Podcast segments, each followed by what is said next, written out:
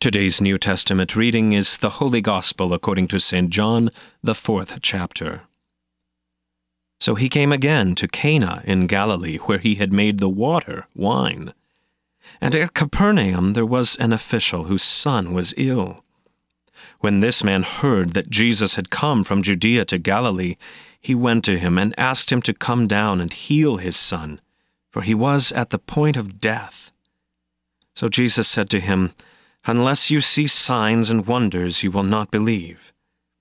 The official said to him, Sir, come down before my child dies. Jesus said to him, Go, your son will live. The man believed the word that Jesus spoke to him and went on his way. As he was going down, his servants met him and told him that his son was recovering. So he asked him the hour when he began to get better, and they said to him, Yesterday at the seventh hour the fever left him. The father knew that was the hour when Jesus had said to him, Your son will live.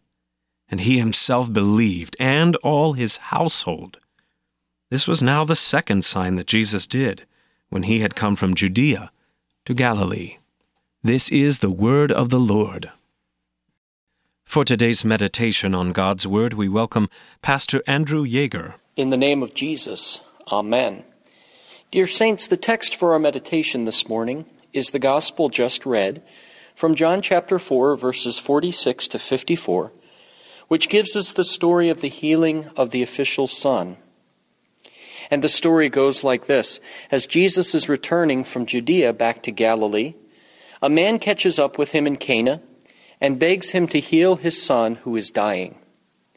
Jesus says to the man, You won't believe unless you see signs and wonders.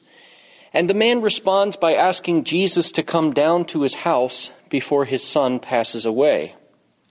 But Jesus simply says, Go, your son lives.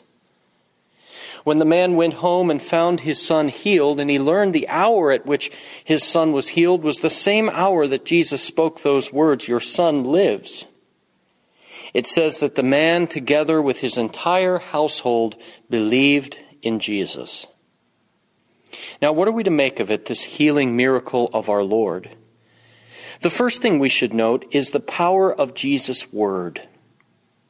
You see, Jesus himself is the Word of God incarnate, the second person of the Holy Trinity, the very Son of God who has taken on human flesh and entered this world as a man, as a human being like you and me in every way except without sin. And when we see Jesus going around in his ministry, healing the sick and casting out demons and raising the dead by a word, we see the power of the Word of God in action. We see the Lord who's come to this world to fix his creation, to heal it of its brokenness, by taking the world's sin and death upon himself, by going to the cross to die as the ransom price for sin and the putting away of death, so that he might declare this world clean and absolved and forgiven and alive. This miracle is a great testimony to the power of Jesus' word. But what if someone listening says, What does this story have to do with me? Sure, it was great for this boy and his father what Jesus did for them, but how could this miracle possibly affect me in my life? Well, at the end of John's Gospel, the evangelist tells us that these signs and wonders were written down so that you may believe that Jesus is the Christ, the Son of God, and that by believing you may have life in his name.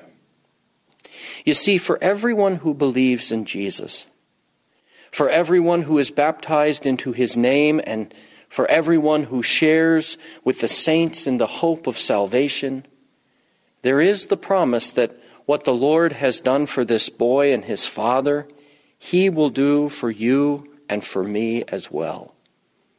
Just as Jesus raises this boy from his sick bed, from his deathbed, so will the Lord Jesus raise you on the last day.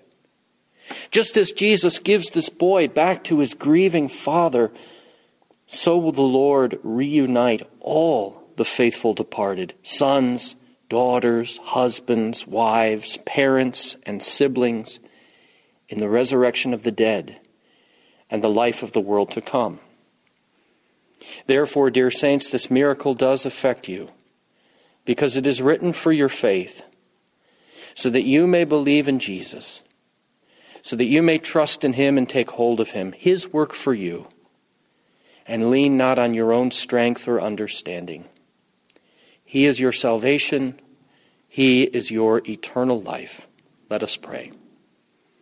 Lord God, Heavenly Father, help us always to trust in your Son, Jesus Christ, as the one who's come to heal us of our diseases, as the one who's come to take our sin upon himself, that he might raise us from the dead and give us life with him forever.